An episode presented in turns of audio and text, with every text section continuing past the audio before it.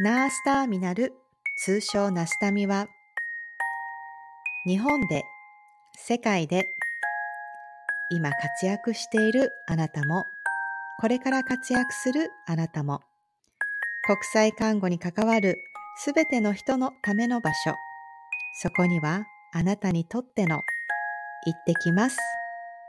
はじめまして。頑張れ。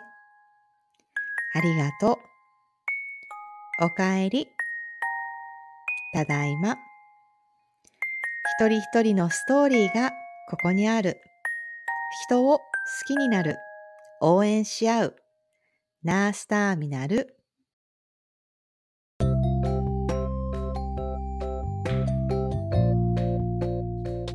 Nurse Terminal Present Nasutami Radio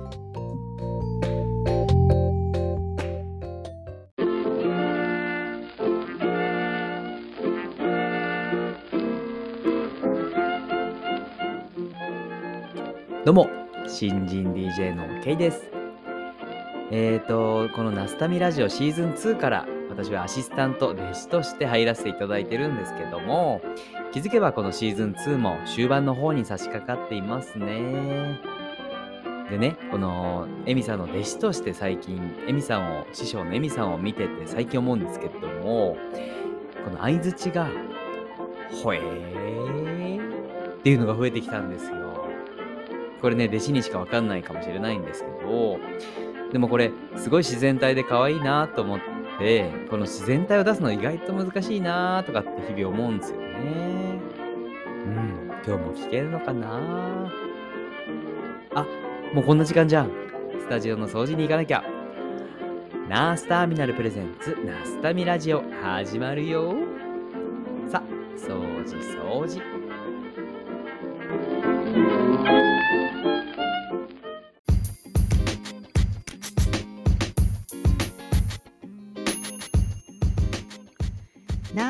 ミナルプレゼンツナスタミラジオ。皆さんこんにちは。フロリダで ICU の看護師をしているエミです。このチャンネルはナースターミナル通称ナスタミのメンバーでもある私エミがコミュニティを通して出会う素敵な人たちとお話をしたり活動を紹介したり感じたことを語っていくそんなチャンネルです。皆さんお元気ですか、えー、日本でも公開もうしてるんでしょうか？皆さんはあのマリオの映画見ましたか？えっ、ー、と、スーパーマリオブラザーズムービーってタイトルで合ってるかな？えー、私は子供たちと、えー、子供たちのお友達を連れて、ちょっと映画館にね、あの、見に行ったんですけど、すんごい良かったんですよね。私のこう世代としては、あの赤いね、ファミコンを、まあ、私の実家はあのゲームがないお家だったので、お友達のお家に行って、ファミコンちょっとやらせてもらったり、それからスーファミになり、えー、あのゲームボーイとかね、ああいうのを経て、あのー、私はアメリカに来て、えー、あれは本当コロナの時期ですよね。あの、子供にねだられて、スイッチを買ったんですよね。で、あの頃、あまり外にも行けなくて、えー、なんとなく孤独を感じながら、えー、でも子供たちとあのスイッチで、あの、オリンピック時期にはオリンピックのあのゲームをしたりとか、あの、本当マリオのね、あの、ゲームを一緒にしたりとか、なんかそんなことをしながら、えー、過ごして、えー、あの、本当に、なんていうか、最初のあの、私の子供の頃なんて、本当に画質も荒い感じので、あの、なんかマリオとルイージとピーチみたいな、そんな名前も、あれなんか外国から来たものなのかなみたいな、なんかそういう感覚で、なんかいたものが、なんかこう年数をかけて進化をし、進化をし続けた末に、私はそれを、えっ、ー、と、また映画として、えー、今までのその任天堂のあのマリオの歴史が本当に詰まったような作品ができていてなんかそれを私はアメリカで自分の子供たちと、えー、アメリカで生まれ育ったお友達たちと見ているというなんかすごく感慨深かったんですよね。うまく説明できてるかわからないですけど。なんかそのまあストーリーの内容もすごい良かったですけどそれよりもなんかこう日本で作ったものが徐々に徐々に進化をしそれが海外で本当にあの大ヒットをしていくというか世界中で見られるあの遊ばれるものになりあの映画もあの世界中の人に見られるものになりなんか日本で作ったものがああいうふうにアメリカでなんなんていうか逆輸入というかあの姿って結構感動ものだったんですよね。で、あの映画が終わった後に、私のあの後ろに座ってた、まあ、よくわかんないんですけど、後ろを振り返ってないので、でもちょっと男の子みたいな声で、The best movie ever って言ってたんですよね。もう本当に今までで見た英語、え映画の中で最高だったって言ってつぶやいてたのに、なんかすごく、なんか日本の作品というか、日本初のものがこんな風に感動されるんだみたいな。私が全然作ったわけでも何でもないんですけど、えー、勝手に感動を覚えてたという、なんかそんな感じで、えー、もし見ていない方いたらおすすめです。ぜひ見てほしいななんて 思って、あの、久々にいい映画見たなと思って帰ってきた、えー、いました。えそんな私、エミがお届けするナスタミラジオですけれども、今回は、えー、第43回になります。えー、このマリオを見たときに、あの、あ、この回作ろうかなと思ったんですけども、もともと、えー、ナスタミの最近の様子どんな感じですか？みたいなことを代表の太一郎さんにお話をしていたことがあったんですけども、あの、ナスタミ自体も、あの、本当に今までいろんなコンテンツをこう、こう手探りでというか、私はあの、本当に応援している立場、声がかかれば、あの、できれば手伝うみたいな立場でやってますが、なんかこう、ナスタミラジオを通して、あの、活動を見たりとか、えー、参加したりとか、まあ、そんな中で、なんか徐々に徐々になんかこういろんな人と関わり、えっ、ー、と、ナシタミ自体も、えー、メンバーもそうですし、えー、やってる内容もだんだんだんだん濃くなっているという、なんかそんなあの成長を私は見てきているような気がしたんですね。なんかそれが、あの、任天堂のマリオにちょっと、あの、つながるものがちょっとあるというか、これ、あの、本当に続けていったら、あの、思いつくこと、なんかい、面白いかもしれないってことを取り入れて、えー、いろんな人を巻き込み、なんかこう、ワクワクすることを追い求めていったら、あんな感動的なものが先に待っているのかもしれないみたいな、なんかそんな思いにもなっていっていたんですね。えー、ナスタミラジオ43回では、えー、そんな、えー、今のナスタミはどんな活動をしているのかなと。えー、ナスタミラジオシーズン1でも、えー、ナスタミってどんな感じの活動を今してるんですか？みたいなことを、約、まあ、3ヶ月ちょっとぐらい活動を開始して、えー、お話を聞いた回があったんですけども、今は、えー、もうすぐで1年経とうとしているんですね、ナスタミが活動を始めて。えー、そんなところで、えー、中間報告というか、最近のナスタミ、ナスターミナル、どんな感じですかっていうことを、えー、代表の太一郎さんに聞いていますので、え皆さん楽しんでいってくださいね。それでは、Let's get started! Enjoy! いやーなんかね、先生を増やしていきたいですね。そよ風先生、うんそよ風大いっぱいいるでしょうね。なんか、いろんな先生できたら、それこそナスタミのなんか学校みたいのできるよなってちょっと思ってて。うん。なんかその、得意な分野がそれぞれやっぱあるじゃないですか。うん、で、自分がそこに熱量を注げる人って絶対いるんですよ。例えば自分だったら、呼吸に関して聞いてくれる僕も喜んで答えますみたいな。それぞれのパートでいるので、なんかそういうのをひとまとめにして、まあ、もちろん、アウトプットする方がやりたいっていう前提条件ですけど。うん、でね、困ってる人がそこに入ってきてくれれば、形にできそうですよね。できますよね。私は、うん、できると思う。なんか食堂のおばちゃんかお掃除のおばちゃんの位置にいたいんですけど。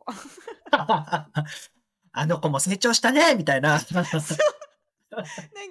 あー大変だったね。私は嬉しいよみたいなうんそう。まあ、そのうち、あの、そのなるようになるからっていうぐらいの、あの、位置の人で、ふらふらしていたいみたいな。は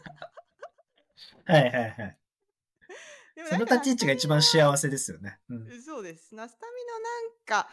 わかんないですけど、なんかあのーその、えっ、と、ナスタミの未来予想図っていうのを、あの、聞いたって言ったじゃないですか、ラジオ。聞き直してみて、はいはい。あのー本当になんかこう、ゆくゆく先の先に、うんなんかこう、うん、なんか学校みたいなのか、なんか、あのー何かこう、残していけるものっていうか、みたいな話が出てきて、あ、確かにそんな話してたなーなんて思って、うん。なんかその一つに、その経験を踏まえた上での、なんかこう、英語のレッスンとか、N クレックスのレッスンとか、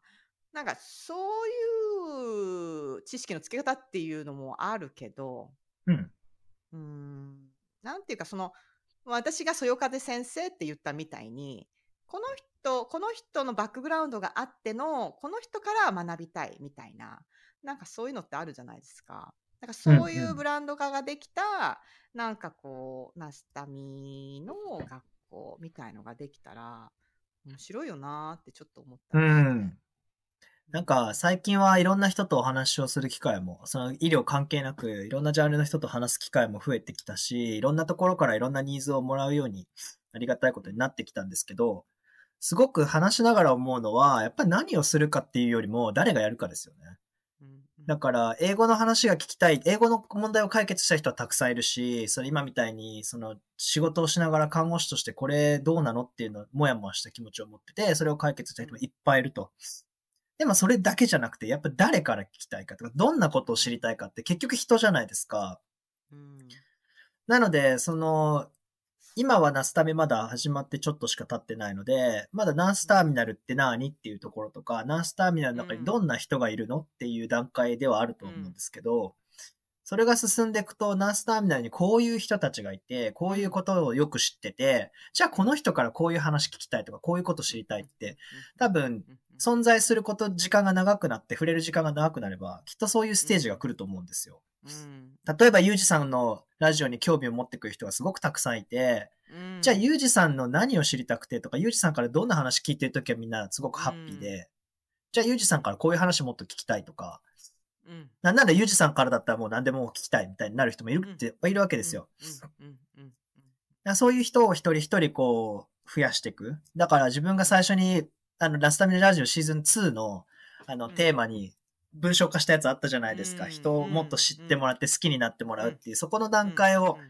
進めていきたいなっていう、そういうフェーズなんだろうな、ナスタミとは今思ってます。なるほどね。ナストミ、どれぐらい経ったっすか？えっとね、去年のまだ6一年はない月、か5月か6月ぐらいから始まってるんで、1年は経ってないけど、もうすぐ10ヶ月とか、10ヶ月ぐらいにはなってるのかな。4、5、うん。10ヶ月目とかに入ってるはず。なんか、いろいろやってきましたよね。うん、思いつきでいろいろやってきましたね。私も参加できるところは参加してみたり、なんか思いついたことは伝えつつって、なんとなくそばで見てたいなと思って、そばで、あの、なんとなくこう、いつもあの応援してましたけど、いろんなことに手をつけていつつ、なんか出てくるもの、生まれるものが、なんかまた、いや、面白いなーっていうものもあったりとか、うん。会長さん的には、あれは今は前回聞いた時は何て言ってたかな？な下見今あちょっとまた自分より思ったよりも早いペースでいろんなものが進んでますみたいな感じだったと思うんですけど、前回まだ。まだ半年も経ってない頃だったかな？そう、半年経ってないぐらいで、いろんなコンテンツがバババババって生まれて、それを形にするのに多分一生懸命だった時期なんですよね。うん。で今の、まあ、そのフェーズというか中間報告としては、それをどう継続していくかがやっぱ課題になってるんですよ。うんいろんなものができてきて、多分おそらくそれが欲しい人がいて、その人たちにとってすごくいいコンテンツであるんだろうと思いつつ、まあフィードバックをもらいながらもちろん修正はしてるんですけど、じゃあそれをどうやって継続するか。極端に言えば自分がいなくても継続できるのかとか、うん。なんかそういう継続するフェーズに入ってきていて、そこに今課題を感じてるんですよね。うん。だから今回今チャレンジしてるのが、まあ有料コンテンツとかなんですけど、うんやっぱりボランティアで、えっ、と、もちろんね、お金を誰も払わず続けていけるのが一番理想ですけど、うんやっぱ、もの、そういう安定して運営していくために、うんえっと、いろんなものが必要になってくるんですよね。うんうんうんだからコストがどうしてもかかってくるので、じゃあうん継続すること自体が、えっと、うん要は、おポケットマネーを出し続けなきゃいけなくなっちゃうと、要するにそれっていずれ消滅しちゃうんですよ。そうですよね。で、せっかくみんなにとっていいものを、いい場所があっていいものができてるのに、その、誰かが頑張り続けて負担し続けて、えっと、それがいずれなくなってしまうのは誰にとってもメリットがないので、ですねじゃあみんなでちょうどよく継続できるようなその方法を考えていくというか、場所を継続できるものにしていくのが今の課題で、今四苦八苦してますけど。うんうんうんうんうんなので、そのバーっとその前回ラジオでこういろんなことを、ナスタミのこと聞いてもらった時の立ち上げの段階から、フェーズとしてはこう、それをうまくこう伸ばしていく感じ。かつ、新しくて面白そうなことは取り入れていくっていう段階ですね。ラジオもね、こんなに大きくなって、ラジオね。30回以上も。すごいっすよね。そうですよね。いや、すごいっすよ。30回ですよ、だって。確かに30回超えて、そうですよね。私、10回ぐらいで終わるかと思ってたんですけど、うん、自分もそんなもんかなと思ってた。意外にね。でもなんとなくこう、ちょっとナスタミから学んで、あの自分一人でやるのはやめようなっていう、なんかその,、うんあの気持ちは最初にできたの、できていたので、それが強みだったなっていうのはあるんですよね。いや、そうなんですよね。一人でうん1から10までやったら絶対できないのと、あと、すごい馬力がいるので、すぐ疲れて終わるんですよ。いやいやいや、本当に。あのーなんていうか、いろいろ作業とかは結構自分個人的に好きなようにやっているみたいな、あのーまあ、ある程度の気軽さもあるし、とかあるんだけど、ちょっとしたところで、あ、これちょっとなんか無理かもしれないなっていうことを、あちょっとこれちょっと私の範囲から出てますみたいなことをちょっと言える相手がいるとか、うんうん。なんか、ちょっとこんなことやりたいんですけど、誰かやってくんないかなみたいな、なんかそういうやつみたいのとか、っていう共有だけでも、あとはもやっとしたことを、あの、もやってしてんですけどって言えるとか、なんかああうんいう、あの、なんとなくのこう、なんか多分、活動自体は個人的になんかやってる部分があるけれど、まあなんかこう、サポートがあるとか、なんかちょっと一緒に、ちょっと見て、なんだろう、一緒にやってなかったとしても見てくれてる人がいるとか、うんうんそうのん。感覚だけでも、まあ歴史を知ってるる人は絶対必要ですよね。うんうんうん。継続のね、糧にはなるなぁなんて思って。あとなんか、自分がいつも意識してること、まあ、仕事でもナスタミでもすっごく意識してることなんですけど、自分が情熱を注げるパートって絶対あるじゃないですか。例えば、えっと、アイデアを形にしていくことをしたい。まあ、自分はどっちかというとそれが得意なんですよ。ポンと出たアイデアをどういうふうに実現していくかとか、どうやって形にしていくかっていうのが得意なんですけど、、それを継続していく力ってあんまり自分、力、できるけど、情熱は注げないんですよ、そこにあんまり。で、も、えっと、ある程度、形作ったものを、綺麗にファイルごとに整えて、整理整頓が得意な人っているし、あ。それ好きな人いるんですよね。あとは、あもうほぼほぼ完成してると思われてるものをまたさらにこうやって磨き上げてトゥルットゥルにするのが好きな人とか、うん、やっぱその情熱を注げるパートってそれぞれ違うんですよね。うん、うん。だからそれぞれ違うものがあるんだったら、そこにこう適切に投げてあげたら、みんな情熱注げて楽しいじゃんっていうのを意識してるので、うんうんうんだから例えばエミさんがこれちょっとめんどくせえなって思ったものは、実絶対誰かしらがそれを情熱を持ってできるんですよ。うんうんうんうん。その感覚はすごくわかります。そうなんだろうなと思って。私が無理してやることじゃないじゃんみたいな。なんかそそううそうそううん、感覚はありますよね。こんだけいろんなすすごい人たちがいるんだから、私なんかがやるより絶対いいものできるんだろうなみたいな感覚も。そうです。本当にその通りで。うんうんだから集客に頑張らなくても、自分だけコンテンツだけ好きなように作ったら、あとは集客をその得意な人、いろんなとことところに伝えるのが得意な人もいるし、その上でポスター作る、そのデザインが好きな人とかがポスター作ってくれて、なんかとんでもないクオリティのポスター上がってきちゃったわ、みたいな。やってる方がびっくりしちゃうみたいな、とかよくあるし。確かに。なんかね。そう。うん。なんかコンテンツの内容よりポスターの方がすごいみたいな。やべえみたいなのがたまにありますけど。ちょっともうちょっとコンテンツこねないそう、コンテンツもうちょっとちょっとクオリティ上げないと、このポスターのクオリティだってやばいみたいな。確か本当にあの、なんていうか、得意、不得意ありますからね、いろんなところでね。うん。うん。わかります。なんか私、あの、ナスタミン自体の存在自体も、最初やっぱ新しかったし、お面白いなっていうか、あの、なんていうか、まあ、もともとはみんなそれぞれ孤独にやっていて、すごく共感をするっていう部分が、多分一番最初にあるっていうか、あ、こんなところで私がこうなんかちょっともやってするところ共感できるとか、あ、こんなところで頑張ってる人もいるから、私も刺激をもらう、すごいポジティブなものだった？っていうのが最初にあるんですよね。多分、わかんないですけど、あのーそのナスタミの国際看護師メンバーと言われる、うんうん、あのメンバーたち。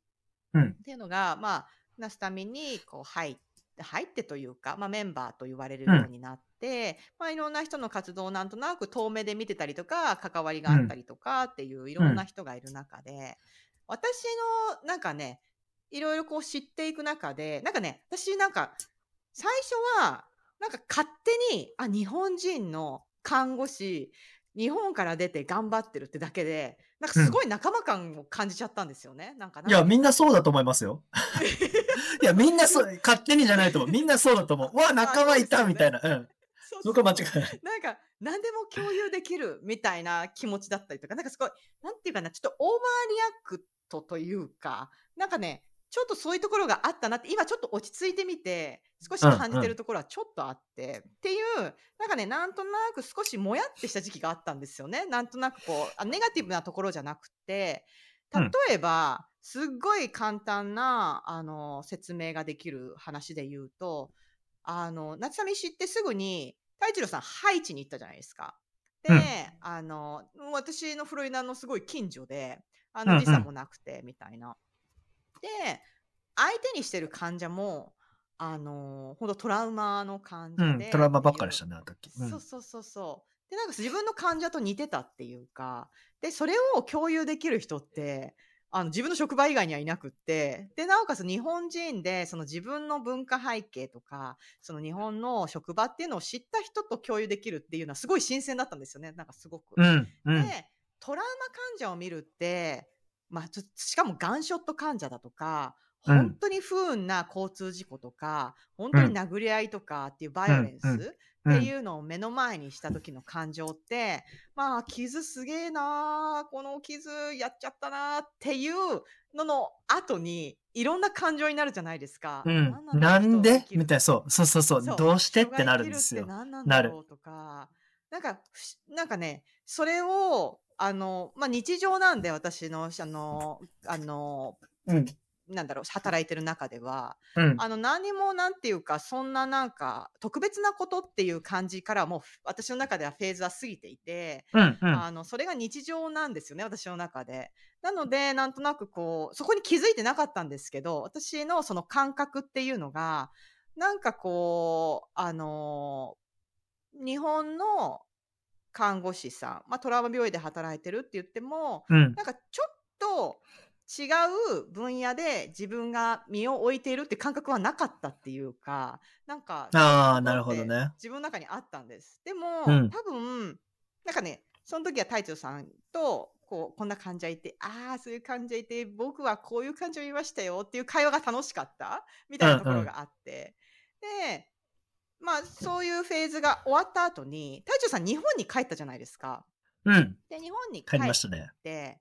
それで、あの、多分日本に帰った後、まあ、いろんな葛藤があったみたいなところは知ってるんですけど、でも、うん、多分そこでリカバリーをしようとしている太一郎さんの姿があって、その、うん、多分、常識外れの世界から、なんかこう、日本っていう、またホームに戻って、うん、まあ、平和ですよね。とか、まあいろいろあるけれども、うん、まあちょっと自分を休める期間っていうのをしているっていう姿を見て、まあ私が、えー、いいの？えー、いいな？みたいな、なんか会いたい人に会うみたいな、なんかちょっと、えー、ジェラシー？みたいな。ジェラシーやばかったです。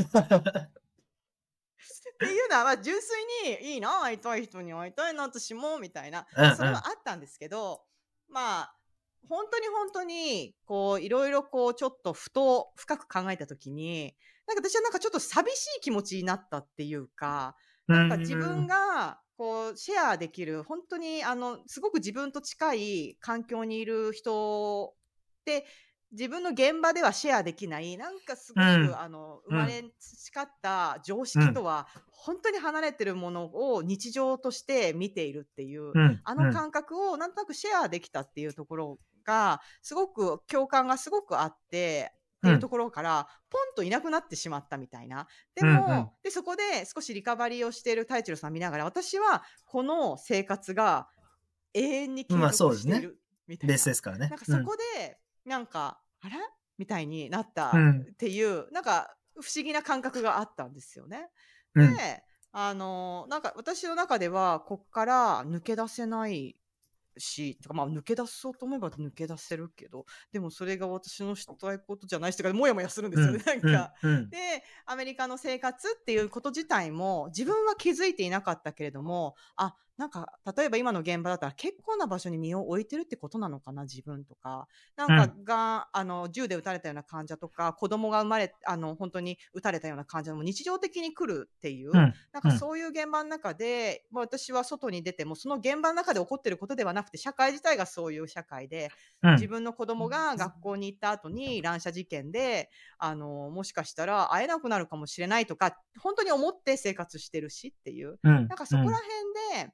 なんか、あの、なんかすごいズレを感じたんですよね。なんかこう。うんうん当たり前なんですけど、冷静に考えたら、アメリカに住むものと、拠点が全然違う国だったり、日本だったりっていう人の中で、まうんあ、同じ看護師とはいえ、経験は違うし、その持ち合わせてる、あの、今の人生のフレーズだったりとか、あの、経験だったりとかっていうのは違って当然なんだけど、なんか、ナスタミで出会った人たちがあまりにもなんか、うわ、なんかもう本当に戦友みたいな、なんかそういうのが最初に来ちゃったもんだから、少し経った後に、あれ？なんかちょっとずれて、ずれてるところもあるんだ、みたいな。うんうんなんかそれを感じて、なんかすごいもやってした時期があって。なるほどですね。なんか細かいところで言うと、やっぱりその大枠で言ったら日本人としていろんな国で活動している人たちで抱える問題、大きく捉えるとやっぱすごく似てるし、共感できるところたくさんあるんですけど、多分、よりこう知っていく段階で、こういうとこはちょっとギャップがあるっていうものがたくさん出てくると思うんですよねうん。なので、それだけお互いをよく知るようになってきたっていう、すごいポジティブな捉え方もできるかなと思ったのと、確かに。自分の働き方はかなり特殊で、言ったら多分エミさんが抱えたような感情っていうのは多分自分が世界各地で回ってきた現地の人たちが抱える感情ですよね。うん、うん、パッと外から。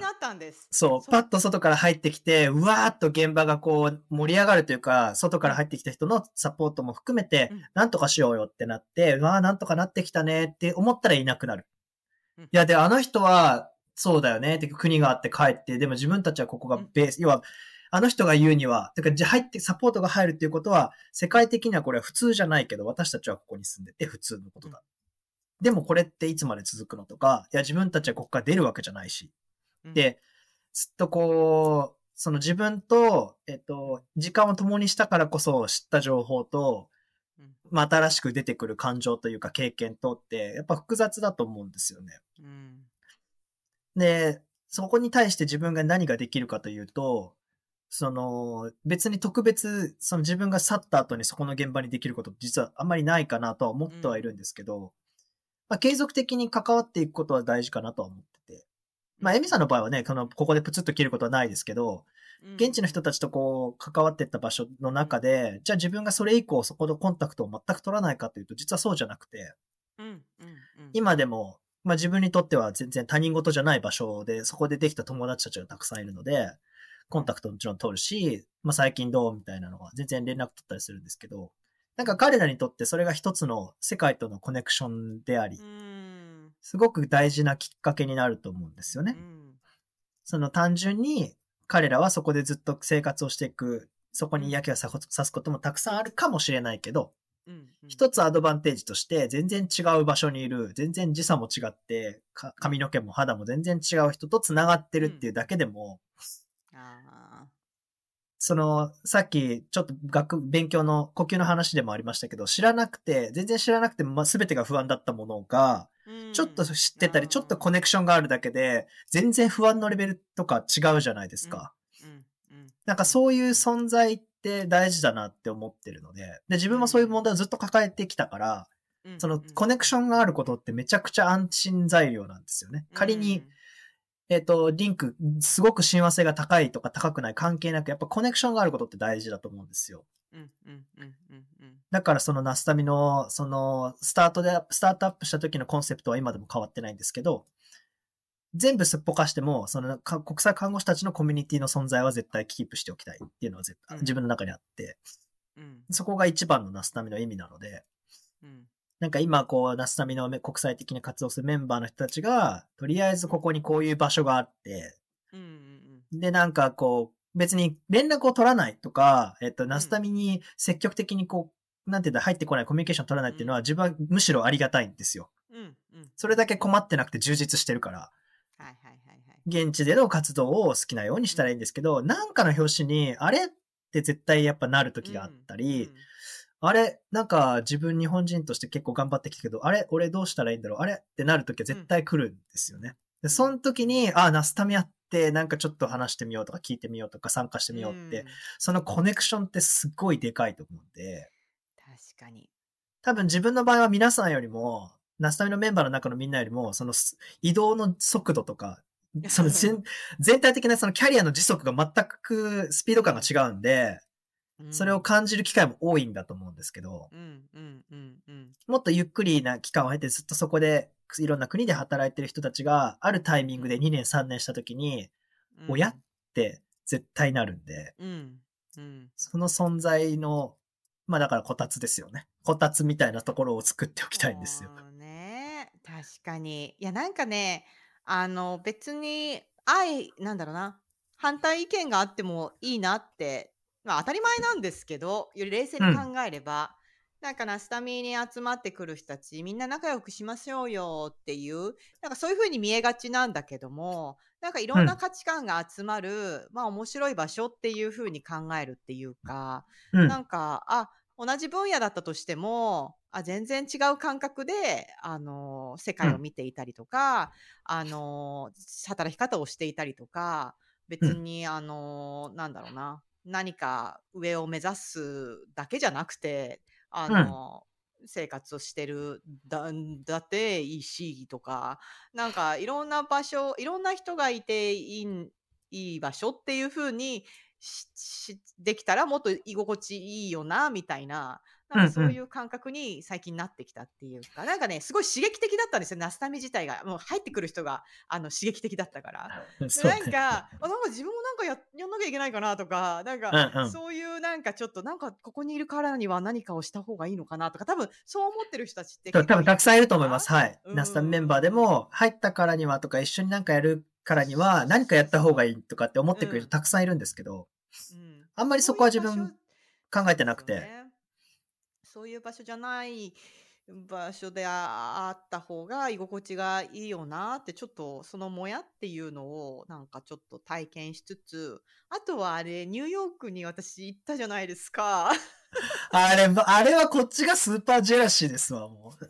何あれ、超面白そうと思って。あでも本当に、あの、電話で実はね、繋いでくれたんですよね。そうそうそうで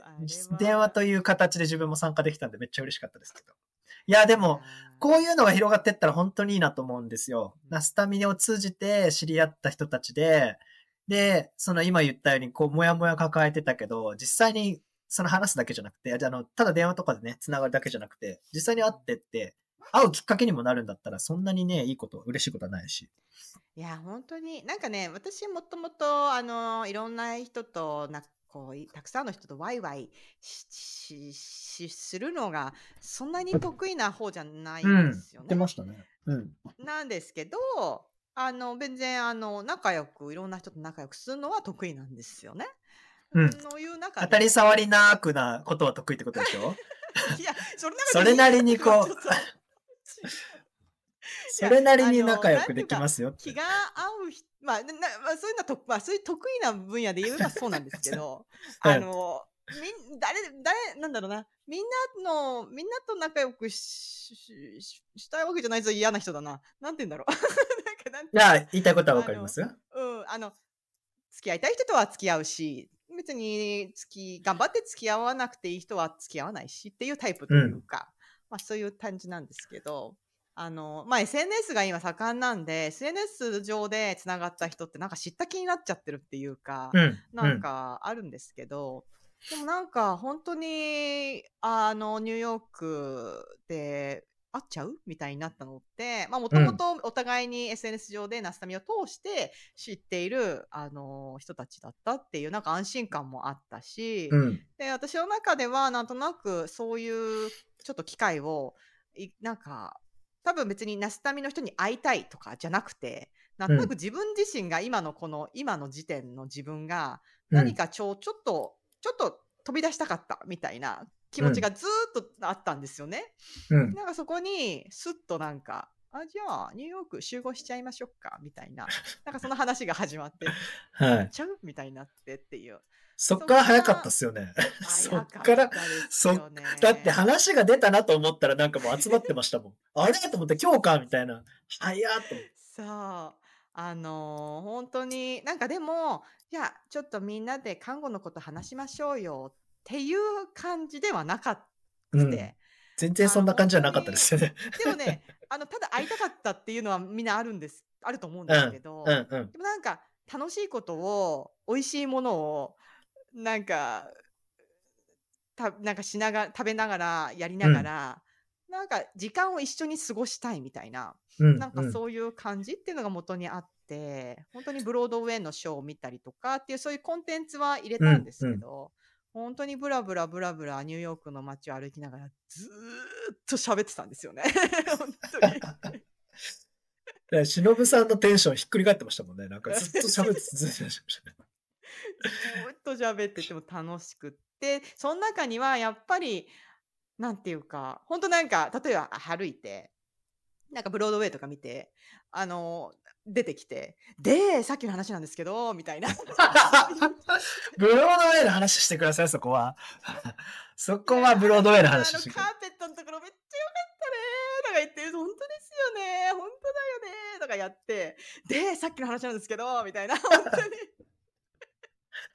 なんかその感じも、やっぱ思い詰まったものが別に話そうと思ったわけじゃないんだけれども、やっぱりうんアメリカの女子たち的には、あの、アメリカでこう、なんとか生活をね自立してみんな生きてる人たちだったんですね。ふあの、こう、蓋を開けてみたら。うん。あの、でもそれが私たちのやりたいことだったから。で、まあさっきの話じゃないけど、アメリカの社会で生きるって結構大変なんだよなっていうのを、なんかこう、周りと、周りを知ったりとか、いろんな海外で暮らしている人とかを知ったりとか、とか、まあいろんな経験を踏まえて、自分の立ち位置を確認したというか、私はもう完全にそうだったんですけど、自分のうん今のいる環境っていうのが、あ、ちょっと、あの、ストレスを感じるのが当然の場所なんだなとか、うんなんか、そういう、あの、自分の確認にもなったっていうか。で、うん。まあ、そこで、あの時ニューヨークに行って、アメリカで自力で生計を立てて生活してるみんなが集まってっていうところで、まあ、そりゃそりゃみんな強く生きているというか、で、そこうん。で、うんあの出てくる話とか、本当にもやってした話とか、まあまあ何でもない話もあるんですけど、まあ、それは話は止まらないっていうか、うなんん。かいい時間でした。すごい。いや、あれはでも本当に自分もナスタミ作ってというか、よか、みんなとやってきてよかったなって思った瞬間で、うんなんかその、定規、人はほら人と比べることでしか自分の立ち位置がわからないとかもやっぱある。うんやっぱ比べることでしか見えても来ないものってたくさんあると思うんですよ。うん、で、国際看護師っていう、まあ、くくりにして、まあ、一つ例えたとして、まあ、自分たちを考えると、そもそも持ってる、その、自分の人生を測る物差しの15センチのものをそれぞれが持ってるとしたら、15センチの長さってそれぞれ違うと思うんですよ。うん、で、日本の人たちが持ってる15センチの物差しより、もしかしたら自分たちが持ってる物差しって若干こうやっぱ長さが違くて、うん同じ15センチの話をしてるのにずれてねってなるんですよね。でもそれがナスタミの中のメンバー、まあ、世界それぞれの場所にいて、えっと、いろんな活動をしてたりとか、いろんなジレンマを抱えたりとか、いろんなものをこう乗り越えてやっとそこで活動してる人たちって、多分、なんとなくやっぱ似てんですよね。持ってる定規が。だから話しやすいし、その話そうとしなくたって言いたいことは山ほどあって、で、それを、あの、わざわざ細かく実はね、これはこういう背景があって、こうだから、こうなんだよって言わなくても、そこ全部すっ飛ばしても持ってるもんが大体一緒だから、あ、わかるってなるのって、やっぱ話して楽しいですよね。だから自分とエミさんが、えっと、ハイチとフロリダで外傷の話をしてるっていうのは同じ定規を持ってるんですよ。銃で運ばれてくる患者がたくさんいて、ガンショットでうんたらかんたらって、日本の人に話したら、いや、そんな定規持ってないので、ごめんなさい、えっと、どういう状況ですか？で、自分はもちろん、もちろん喜んで説明しますよ。さあ、はいちゃん、こういう状況なんですって。でも、自分が話したいのはそこじゃなくて、ねわかる。いや、ここ撃たれちゃってさ、大変だったっすよ、みたいな。その会話のレベルが、やっぱり、こう、スッとできるのは、こういう国際看護師さんたちが集まる場所だからこそなんだろうなと思って。わかります。そして、そそさっきのあの、ナスタミン内での話でもそうですけど、わかんないですけど、私は日本とアメリカでしか住んだことないので、わからないんですけど、なんとなくの、さっきのなんかこの、看護という、あの、しとしてっていうところでも、その、私はアメリカで結構長い間生活をしするっていう目的でアメリカにいるというか、そういう人と、あの、太一郎さんがいろんな国で活動しているっていう、その生活ベースっていうのも違うっていうとうん、あとは、わかんないですけど、他の国っていうのがわからないですけど、なんとなくの感覚で、例えばアメリカとオーストラリアの感覚っていうのも生活していく中でも多分違うんじゃないかな、みたいなところがっていう。そういう中でのナスタミの中であの時はアメリカっていう場所でなんとか生き延びているっていうメンバーが集まったっていうところのシンクロっていうのがまた。やばいですよね。それはそれはやばいですよね。そうそうそう。で、なんか、いろんなやっぱ、もやってする部分ってあるんですよ。いろんな、今なんて SNS でいろんなものを、こう、目にするし、とか。なんか私がよく太一郎さんに言う、人道支援ってどうなんですか？みたいな。なんか、ああいう話とかも、あの、なんかこう、やっぱ、こう、私の中では、こう、聞いて、いや、面白いな、うん、もっと知りたいなっていうふうに思うところもありつつ、でもなんとなく消化できないズレっていうのが、なんかありつつ、そのズレの部分を、あの、なんとか共有しようとしても、大樹さんとはできないんですよ。なんですけど、例えば、まあ、そういう話をアメリカの、あの、社会の中で生きている、その、なんか、メンバーに、例えば話をしたときに、もう、すっと、私のいい、なんかうまく。めっちゃわかります。そう、言いたいことを、いや、そういうことだよね。それでこういうことだよねっていうふうに説明してくれるっていうか、うん、え、そうなんだよ、うん。私だけじゃないんだ。みたいな、なんかそういう、っていうとか。そうそうそうそう。まあだから国境なき医師団のメンバーだったら、国境なき医師団のメンバーにしかちょっとわかんないような微妙なニュアンスだったり、微妙な感情は、アメリカのあの集まりでは全部できちゃうっていう。そうそうそう。だからそういう意味でも、そのナスタミ自体が本当にいろんな国とか、いろんな分野、しかも、同じ国でも分野が違えばいろんなものがあったりとかして、うん。うん、なおかつ同じ分野でも国とか活動が違えば、うん、全然違う感覚を持ってたりとかするしっていう、なんかいろん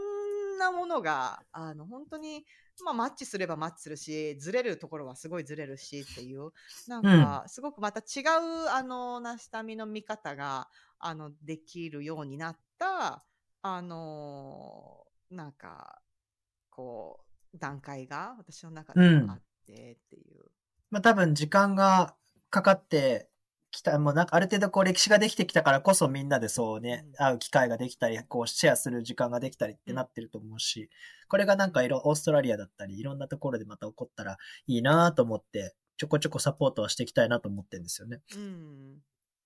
で今の話でね、なんかこう、自分も同じ団体の、まあ、国境なきしたっていう団体でみのりさんっていう人がいて、うんうんえっと、同じ団体だけどジャンルが全く違うので、救急と助産だから、そこの話はかもうかけ離れてて全然わかんないんですよ。で、お互い面白いなと思って話したりすることもあって、でも、同じ団体で同じ、いろんな、いろんなところに行って、こう飛び込んでなんとかこうしていくジレンマみたいなものを抱えているので、なんかすごく話が、親和性が高いし、わかるわかるっていつも言うんですけど、うん。まあ、結果的に自分とみどりさんの会話で何が起こるかっていうと、お互いなんかネタの発表会みたいになって、どっちがなんか面白い話できるかみたいな。そんなオチにはいつもなりますけど。うんやばくない？やばくない？とか言って。うんうんうん。なんかね、その感覚があるんですよね。こういう感覚で世界を見ているとか、こういう感覚でその生活ってものをしているとかっていう、なんかありますよね。なんか。ありますありますそこって、うん、説明できない、こう、なんていうか、そう。あの、こう、シンクロするものがあったり、なかったりっていう。まあ多分その、これだけこうダイバースの状況のメンバーなので、うんおそらくその皮肉、その一つ何か起こった時に皮肉ったれるような状況がもしかしたらあるのかもしれないですけど、なんかそこをユーモアでこうひっくり返していく力を持っていく人たちがばっかりだと思うんですよ。実際多分話しててそうなんですけど、なんでなんか結局その、なんかちょっと大変なことが起こったりつまんないことがあったりしても、なんかユーモアでひっくり返そうとみんなでこうネタにしようとしてる感じが自分は好きです。確かに。ネタにしてんじゃん、それみたいな。確かに。いや、いろいろありますよね。なんか。そう、いろいろないわけないんですよ。いや、ないわけないんですよ。う。うん。なんか自分なんてう。タミうんん。どうぞどうぞ作って、なんか、あーなんていうか、ジレンマっていうか、私の中では、例えばナスタミラジオっていうものを、うん。あの、まあ、楽しんで、いろいろ悩みながら、でもいいものを作りたいみたいな、あの、楽しくやっていきたいとか、なんかいろんな感情が生まれながら、でもなんうんかそこから生まれるなんか思いもしなかったものがあって、そこは大事にしたいし、とかいろんな感情になるんですよね。うんそれを継続していく上で、まあいろんなじ 事件が、なんか事件いろいろありましたよ いろんな事件がありますね。あんまり公共では言えない事件があったりとか、はい。SNS の中って、いろんな、ちょっと感情を受けることってないですか？一つ。まあ自由な場所ですからね。ううんん。捉え方は、同じことを出してても捉える方向がいっぱいあれば、感じ方はそれぞれですよね。一つのメッセージが、おや？って思ったりとか、うん。あの、なんか自分が発信してみたけど、あれ？なんかちょっと違ったかなって思ってみたりとかうん。っていう、なんかそういうのをナスタミをこう作っていく上で、太一さんはありますか？メッセージは本当にありがたいことにたくさんいただくんですよ。、で、それに関して自分はそのどうこう思うタイプではないので、まあ全部ありがとうございますって感じですよね。あの、リアクションしてくれることだけで十分だっていう感じなのと、まあ一つのニーズだと思って、このニーズをね、こういうふうに形にしてきたらとか、いろいろ考えてはやってますけど、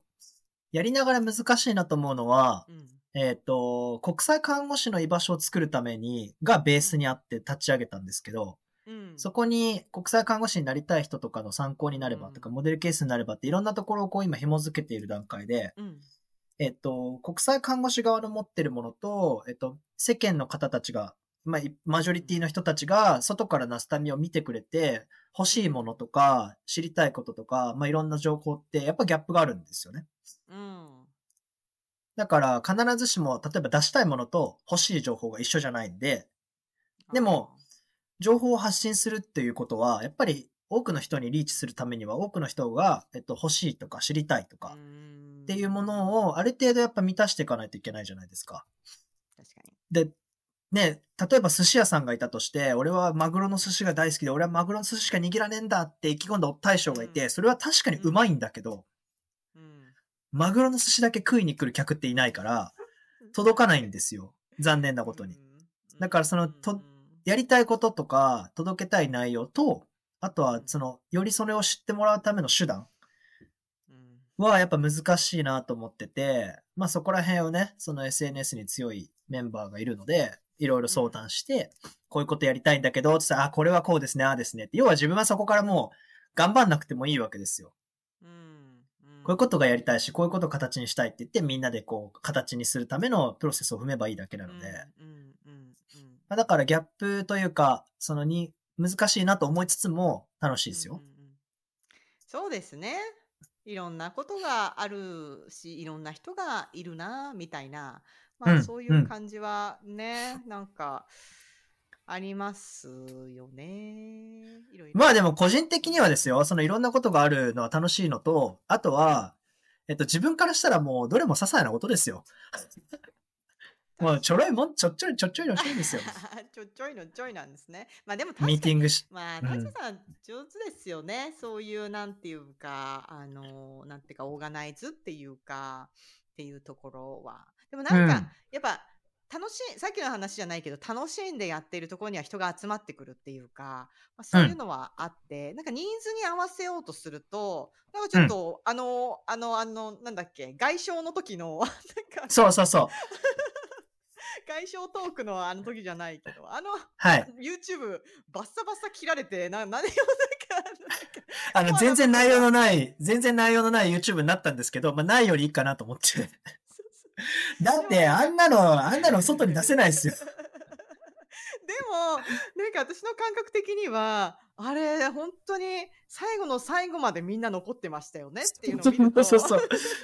そう、すごいっすよね。だって2時間ぐらい結局喋ってて、ほぼ一人も抜けないっていう。いやいや、本当本当本当いや、でもなんか、私あれ、まあ、あれがいい例で、あの、やっぱ、なんか私もその自分のラジオをやりながら、まあ、いろんな思いになりながら、やっぱなんかちょっと待ってくれる人の期待に応えたいって気持ちもやっぱ生まれてくるし、そこでなんかちょっといろいろ考える部分もあるし、うん。っていう葛藤はやっぱ同じくあって。だけどやっぱ最終的には自分が楽しいことをやりたいな、みたいなところがあってうん。っていう中で、あれすごいいい例で、本当にあの最初自分たちはなんかワクワクしながら、まああの、別の回で、なんとなく、あ、これちょっと今こういう感じじゃない回だな、みたいな感じで、なんとなくこう、ちょっとあの、ちょっともやっとした回があったじゃないですか。そうね。ちょっともやっとしたね。お行儀よく。完全燃焼になってしまっあたり。がとうございました、みたいなところから、もうちょっと、あの、ノーリミットでやりましょうよ、つって、あの、やったのが、あの、ナスタミの外傷トークみたいなやつで、なんか最初に、あの、本当にもう、エンジン全開で、よし、いろいろ、いろんな話するぞ、みたいな感じで言って、何の話したか忘れちゃったんですけど、あの、なんかあの、宣伝で来てくれていた、えっと、タリウスさんタリウスさん、はい。が、あの、最初に始め、お話を始めたときに、いやー、とっても刺激的で、始まったのが、なんか、あ、そうだ、みたいな。もうほんな、そんな感覚がもう私の中でも完全に抜けてたんで、あ、あ、そういう風な感じになるのか、なんて思ってっていう、そのやっぱりね、あの、多分自分がオープニングのトークを入れて、オープニングから多分とんでもないアクセルを踏んだんですよね。なんか、本来収まってるものが出てきちゃったみたいな話をしたら、みんな、ああ、そうそうそうそうそうそうそうそう、収まってなかったんですよね、みたいな話をしたらみんな、わあ、みたいな、もうなんかね、私とか救急好きはなんか、おおい、みたいな。な。それがなんかもう全然違う表情で、いやいやいやいやいやいや、皆さんすごい世界で頑張ってらして、みたいな。そうね。でもなんか結果的になんか、まあいろんな感情でみんな残ってたのかもしれないですけど、実はああいうコアなことやっても、あの、ね、あの、集まる人は集まってくるしっていう。で、逆にね、コアな人たちが残っていくっていうか、なんかそんな姿もあるのかななんて思って。うん。やっぱ形式が、形式ばってやって、じゃあ今日は皆さんお集まりいただき、本当にありがとうございます、みたいな。で、こうちゃんと話を振っても、まあ必要なのかもしれないんですけど、うん。なんか本当に何が一番したくて、どんなことを聞きたいかとか、いろんなことをと総合して考えたら、やっぱやってる人がなんかワクワクしながらやってるのが一番いいっすよね。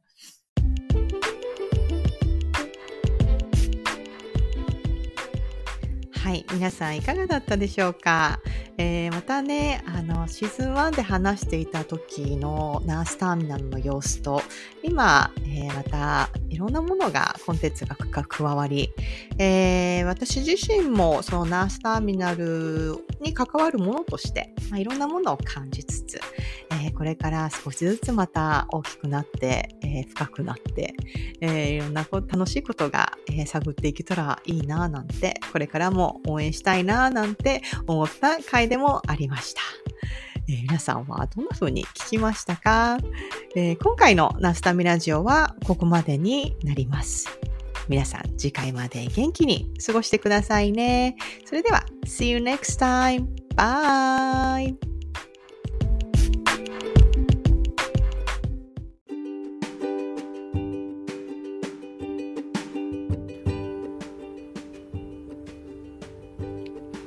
本日のナスタミラジオはここまで。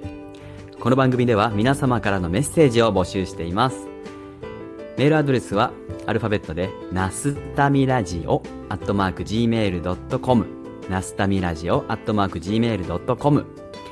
概要欄にも貼ってあるので、皆さんどしどしご意見ご感想を教えてください。それではまた次回お会いしましょう。バイバーイ。